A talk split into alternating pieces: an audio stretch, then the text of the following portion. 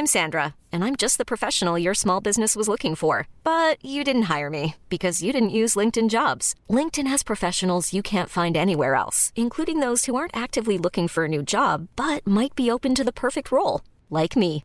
In a given month, over 70% of LinkedIn users don't visit other leading job sites. So if you're not looking on LinkedIn, you'll miss out on great candidates like Sandra. Start hiring professionals like a professional. Post your free job on linkedin.com/achieve today. Salut, c'est Victoire Tuaillon. Ces derniers mois, avec mon équipe, on a travaillé sur une série exceptionnelle. Ça s'appelle 20 milieux sous ma chair. L'autrice, Caroline Potier, a exhumé des cassettes audio qu'elle enregistrait pour sa meilleure amie lorsqu'elles étaient ados et qu'elle traversait l'enfer, les violences que lui infligeait son père. À partir de son histoire, Caroline Potier, devenue journaliste, a mené l'enquête. Comment on pourrait éradiquer l'inceste? C'est beau, c'est intelligent, c'est bouleversant, et je pèse mes mots, c'est d'utilité publique. Pour continuer à sortir de l'océan du déni, écoutez 20 milieux sous ma chair, dans le cœur sur la table.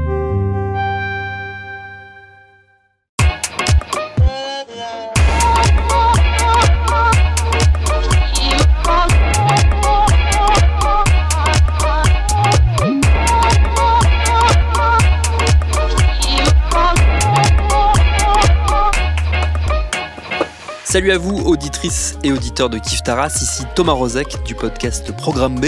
Je me permets de débarquer dans ce flux car avec ma camarade Rokaya Diallo, que vous connaissez bien évidemment, on a tout récemment évoqué l'affaire George Floyd et notamment les questions que pose la diffusion massive des images de sa mort. Et comme on s'est dit que le sujet pouvait vous intéresser, on a décidé de vous partager cet épisode. Promis, Rokaya et Grace reviennent bientôt. Bonne écoute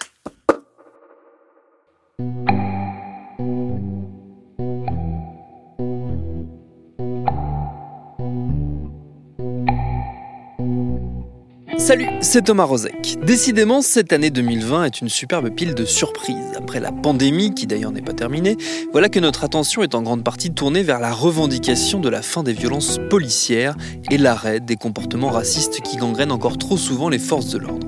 Manifs, les mobilisations sur le web, le rappel aussi de pratiques et de propos ahurissants, comme par exemple ceux révélés par nos confrères de Mediapart et d'Arte Radio, et le retour en force de l'affaire Adama Traoré, on en arrive visiblement à un point de crispation qui espérons-le, pourrait entraîner enfin la prise de conscience du problème à tous les échelons de la société. Le ministre de l'Intérieur a notamment annoncé une série de mesures ce lundi 8 juin. Nous, de notre côté, on a eu envie de détricoter un peu tout ça, notamment en remontant à l'image qui a réactivé cette mobilisation, celle de l'Américain George Floyd, dont la mort sous le genou d'un policier a choqué le monde entier, une image dont la diffusion massive doit elle aussi nous questionner, et c'est ce qu'on va faire entre autres avec notre épisode du jour. Bienvenue dans Programme B.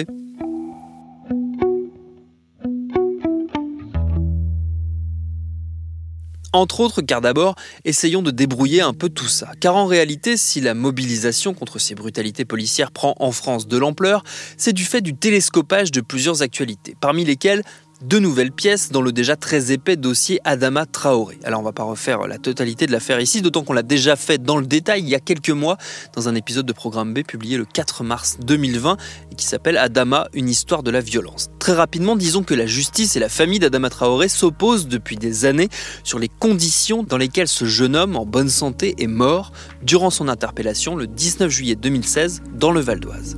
Tout a commencé mardi devant ce commerce. Adama Traoré s'interpose pendant l'arrestation d'un de ses frères avant d'être lui aussi interpellé. D'après les gendarmes, il aurait ensuite fait un malaise dans leur fourgon. Son décès est annoncé à sa famille quatre longues heures plus tard. Deux autopsies et toujours aucune certitude. Les enquêteurs n'ont toujours pas réussi à déterminer les causes exactes de la mort d'Adama Traoré. Depuis donc, la vérité peine à voir le jour, d'autant que les autorités n'ont eu de cesse de défendre à coup d'expertise la théorie d'une mort liée non pas à l'arrestation en elle-même, mais à des pathologies cachées dont le jeune homme aurait été porteur et qui auraient décompensé ce jour-là. Une théorie, une nouvelle fois soutenue par un rapport publié le 29 mai 2020, une expertise médicale commandée par les magistrats en charge du dossier, immédiatement contrée par un second rapport publié le 2 juin 2020, quelques jours après, commandé celui-là par la famille d'Adama, qui réaffirme que c'est bien l'interpellation, et notamment la technique tristement célèbre du plaquage ventral, qui a causé la mort du jeune homme.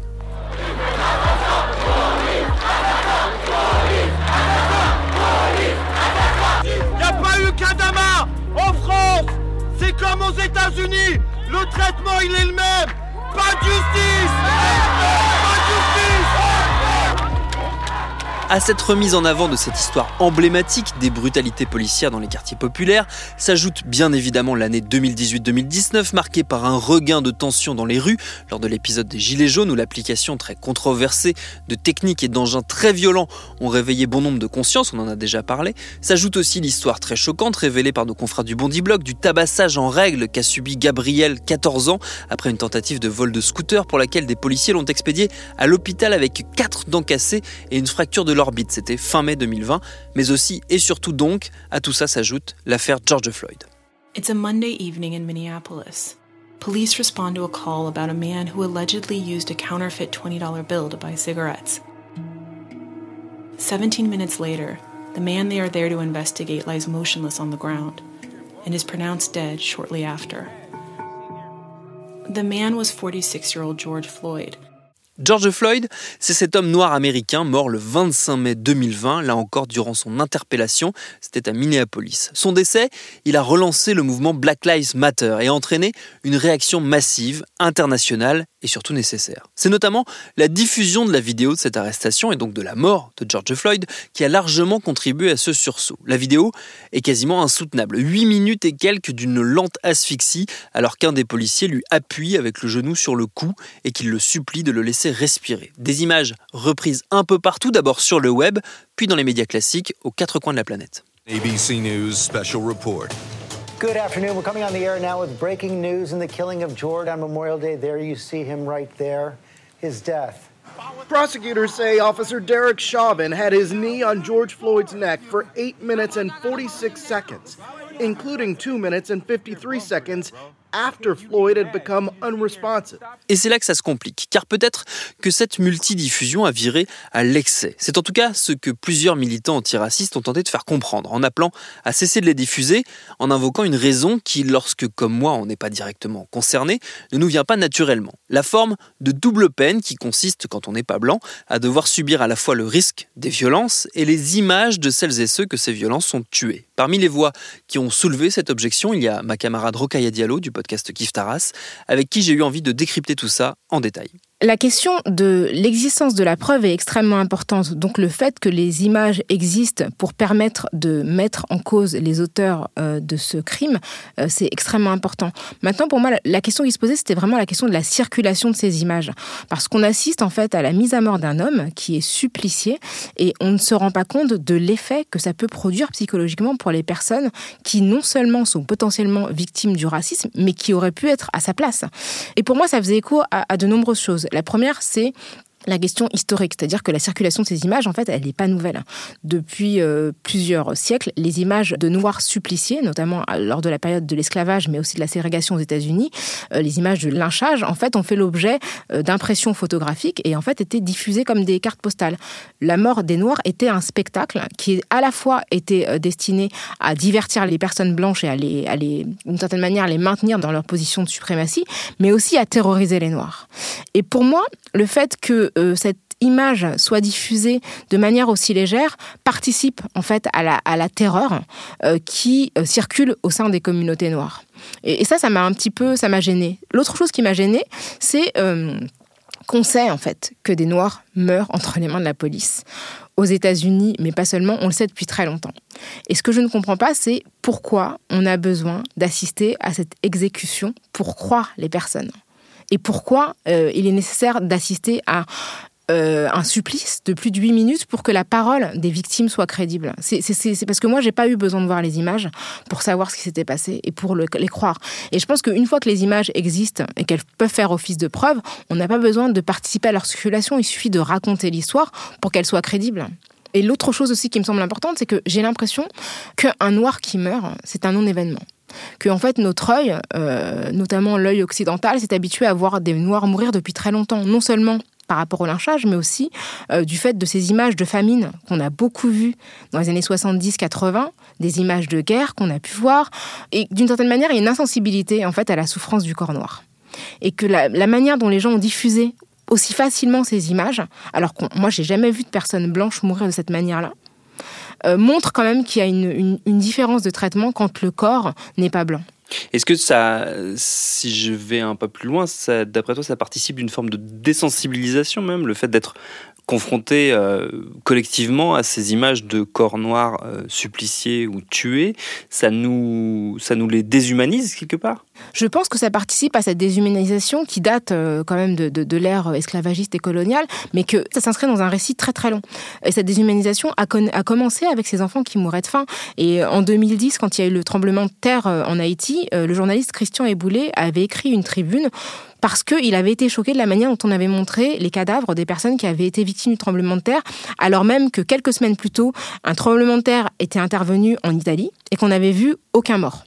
Et, je crois que cette déshumanisation euh, du corps noir et cette banalisation de la souffrance des personnes noires, elle est opérée depuis très longtemps et que finalement la mort de George Floyd s'inscrit dans un récit très très long et beaucoup plus important. Et, je trouve que diffuser ces images sans réfléchir, en fait, sans se poser deux secondes, en se disant attention, je diffuse ces images-là, peut-être que des personnes qui ressemblent à cet homme vont se sentir euh, mal en fait à la vue de ce, à la vue de cette image parce que ça va leur rappeler ce qui peut leur arriver dans la rue. Et puis, ce que je me suis dit, en fait, moi, ce que j'ai fait, je suis intervenue sur les réseaux sociaux parce que je me suis dit, imagine, imaginons que euh, vous soyez un adolescent noir et que depuis votre réveil, vous ne cessez de voir cet homme mourir en continu. Quelle image de vous-même et quelle projection de votre propre corps vous allez faire et quel adulte vous allez devenir? C'est ça qui m'a choqué, c'est que je me suis dit, on ne peut pas laisser des enfants et des adolescents s'imaginer que leur mort euh, est une image parmi d'autres, parce qu'on ne voit pas d'autres personnes mourir de cette manière. Et d'autant plus que euh, ces images, tu le disais tout à l'heure, elles se répète d'année en année, voire de mois en mois, parce que même cette année, en 2020, euh, c'est pas la première fois qu'il y a une séquence médiatique de ce style. Alors elle n'a pas eu exactement la même résonance parce que euh, l'affaire a duré un peu plus longtemps. Je pense à, cette, à ce jogger qui s'est fait assassiner euh, aux États-Unis aussi, mais les images ont mis du temps à sortir, mais pour le coup elles sont aussi très choquantes et elles ont aussi énormément circulé. Et il y a comme ça une espèce de récurrence qui là peut-être aussi nous, nous habitue, ce qui est toujours une mauvaise chose, surtout pour ce genre d'affaires. Absolument, effectivement, il y a ce, ce jogger Hamoud euh, Arbery qui, a été assassiné par deux personnes euh, qui n'étaient même pas détentrices de l'autorité euh, publique, hein, de l'autorité policière, c'était tout simplement des civils. Et puis, il y a six ans, Eric Garner est mort étouffé par la police dans des circonstances totalement similaires, en disant qu'il ne pouvait pas respirer, des images qui ont été filmées, qui ont été diffusées, où voilà, on, l'entend vraiment supplier en fait pour qu'on pour qu'on le libère. Et, et finalement, ce sont des images qui sont qui se répètent et je je ne comprends pas en fait pourquoi il est nécessaire de fournir des preuves. Je ne sais pas si tu te souviens, mais à un moment donné, il y avait des, images euh, des attentats du Bataclan qui avaient un petit peu circulé. Et tu te souviens du scandale? I'm Sandra, and I'm just the professional your small business was looking for. But you didn't hire me because you didn't use LinkedIn jobs. LinkedIn has professionals you can't find anywhere else, including those who aren't actively looking for a new job, but might be open to the perfect role, like me. In a given month, over 70% of LinkedIn users don't visit other leading job sites. So if you're not looking on LinkedIn, you'll miss out on great candidates like Sandra. Start hiring professionals like a professional. Post your free job on linkedin.com/achieve today. C'est-à-dire qu'on sait, je veux on sait que ces personnes sont mortes, et, je pense que les familles avaient besoin qu'on respecte leur intégrité et leur mémoire, parce que quand on est membre de la famille de quelqu'un qui meurt de manière aussi brutale et aussi horrible, on n'a pas envie que le monde entier ne se souvienne que de la personne dans cette position. Et, je trouve qu'une fois qu'on a compris que George Floyd est mort de manière brutale et de manière atroce, il suffit de tout simplement raconter l'histoire ou de, de s'indigner sans soi-même avoir euh, besoin de participer à cette narration. Et moi, de voir ces images dans des activité franchement, je, je comprends pas en fait. Je me dis, mais c'est quand même des images qui sont, qui sont diffusées sans, sans, avertir qui que ce soit et sans imaginer la manière dont ça va affecter psychologiquement les, gens. Et moi, moi je, je, je, te cache pas qu'autour de moi, j'ai énormément de gens noirs qui sont totalement déprimés en fait depuis une semaine. Parce que, en fait, c'est une agression supplémentaire par rapport à un phénomène qu'on connaît déjà, qui est le racisme. On n'a pas besoin qu'on nous rappelle tous les jours qu'on peut mourir comme ça, euh, euh, sous le genou d'un policier qui en plus pose presque pour la caméra et qu'en plus cette image-là sera diffusée de manière massive sans que personne se dise c'est un homme qui est en train de mourir en fait.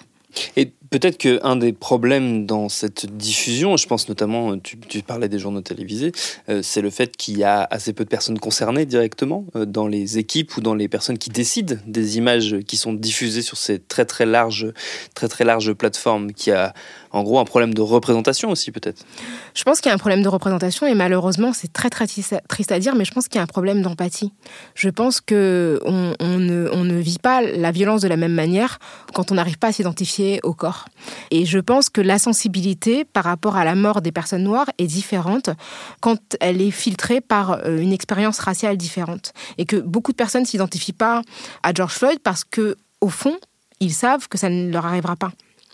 Et donc, il y, a une sympathie, mais il y a une absence d'empathie par rapport à, d'autres personnes qui se projettent ou peuvent projeter des membres de leur famille, de leur entourage, et qui du coup vivent les choses beaucoup plus douloureusement.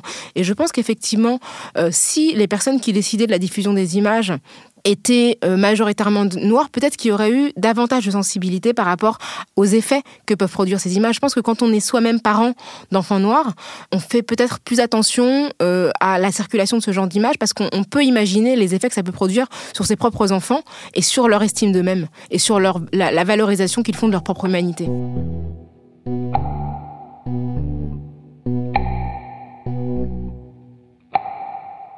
Et, je trouvais qu'il y a aussi une forme de fascination un peu morbide qui était très gênante. le fait de répéter cette image-là, de la, de la regarder, il y a une forme de fascination, mais pour l'altérité, pour la mort de l'autre.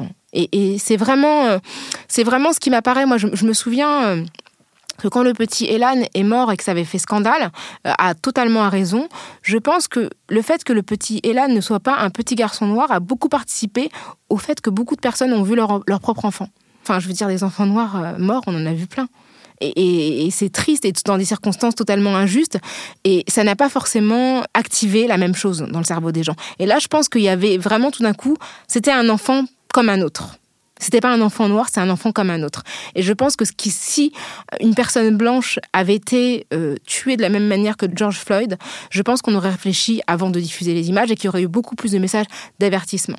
Oui, il y a quelque chose de, une forme d'exotisme euh, malsain dans le, regard qui se porte. J'ai moi, c'est comme ça que je le, je le, perçois, en tout cas quand je vois les commentaires ou la manière dont c'est diffusé. On me présente ça comme quelque chose, oui, d'exotique, d'étranger qui ne peut pas nous arriver. Exactement, euh, c'est une distance. C'est une distance avec des images qui indignent, mais qui indignent comme la mort d'une personne qui reste éloignée. Et en faisant ça, en fait, on pense pas aux personnes qui tout simplement peuvent se sentir, euh, se s'identifier plus directement à, non pas seulement à lui parce qu'il est noir, mais à l'expérience qu'il a parce que parce qu'on peut être aussi soi-même victime de racisme. Et, et je suis complètement d'accord avec ce que tu dis quand tu dis qu'il y a une forme d'exotisation et vraiment de distance et d'altérité. Vraiment l'idée de l'altérité, de la mort de l'autre qui nous fait de la peine, mais qui n'est pas nous. Ce que moi je n'arrive pas à résoudre encore comme, euh, comme équation, c'est comment on fait pour justement éviter de participer de ce côté morbide, ce, cette, diffusion d'images, tout en alertant, euh, tout en aidant euh, à la prise de conscience sur les problèmes systémiques de racisme, que quelque part cette vidéo aide à dénoncer. Je ne sais pas si ma question est très claire, mais comment en gros, comment on alerte sans diffuser? Je pense que c'est important. Ces images existent, elles font office de preuve. Et je pense que ça, c'est très important de se dire qu'elles existent. Et euh, vraiment, c'est un élément capital dans la possibilité dénoncer ces crimes. Mais une fois qu'on sait que les images existent, pourquoi soi-même euh, participer à leur circulation? C'est-à-dire que moi, je pense qu'on doit se poser la question simplement de qu'est-ce que ça va apporter que je diffuse, moi, la vidéo?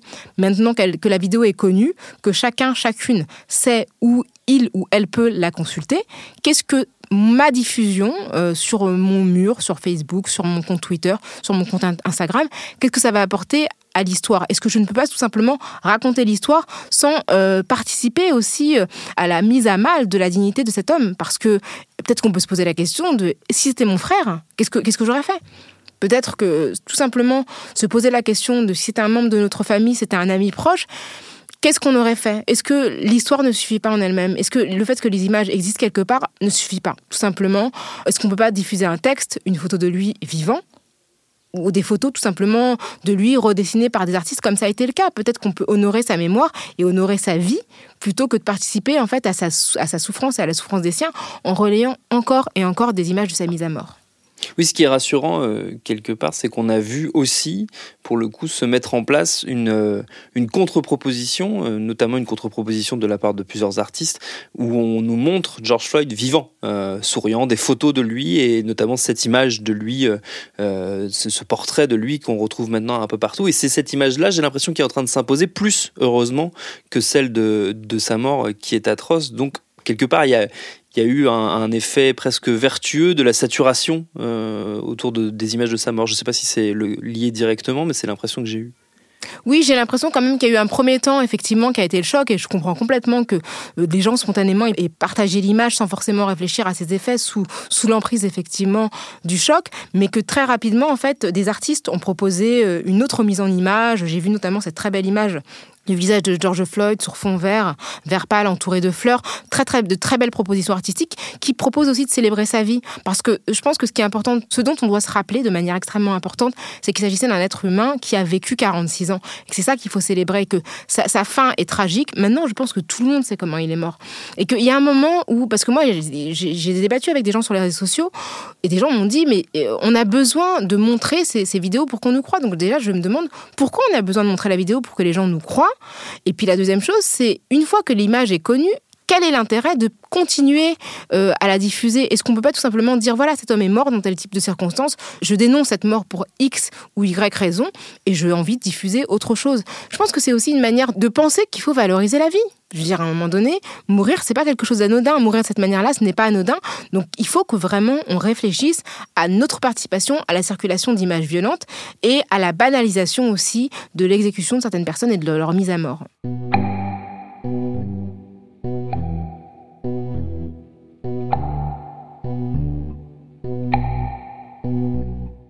Et par ailleurs, sur la question plus générale des violences policières en France, je vous renvoie aussi à l'un des derniers épisodes de Kif Taras, le podcast que Rokaya anime avec Grassly, l'épisode 39 du 17 mars 2020 baptisé Police, violence, une histoire commune. Merci à Rokaya Diallo pour ses réponses. Programme B, c'est un podcast de Binge Audio préparé par Lauren Bess, réalisé par Mathieu Thévenon.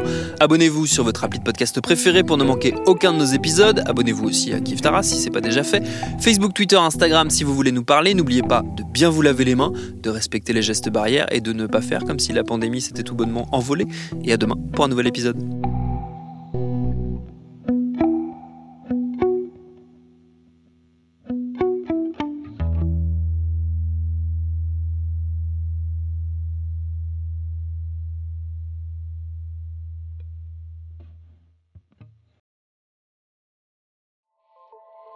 Salut, c'est Sinamir du podcast L'Affaire. En 2016, je suis monté sur un bateau de sauvetage en Méditerranée et ce que j'y ai vu n'a pas changé. En tout, depuis 10 ans, on compte même près de 30 000 morts sur cette mer. Alors, dans le naufrage, notre nouvelle enquête, j'ai voulu raconter un cas concret. Comment 130 personnes sont mortes en 2021 à la frontière de l'Europe, malgré des dizaines d'appels de détresse. Qui n'a pas pu les sauver et pourquoi? Qui étaient ces disparus? Et surtout, comment on en est arrivé à ne plus parler de 130 personnes qui meurent le même jour sur un bateau au milieu de la Méditerranée? Le naufrage, c'est la nouvelle série du podcast L'affaire de Paradiso Média une enquête que vous pouvez retrouver gratuitement chaque semaine à partir du 27 mars 2024 sur toutes les applications de podcast.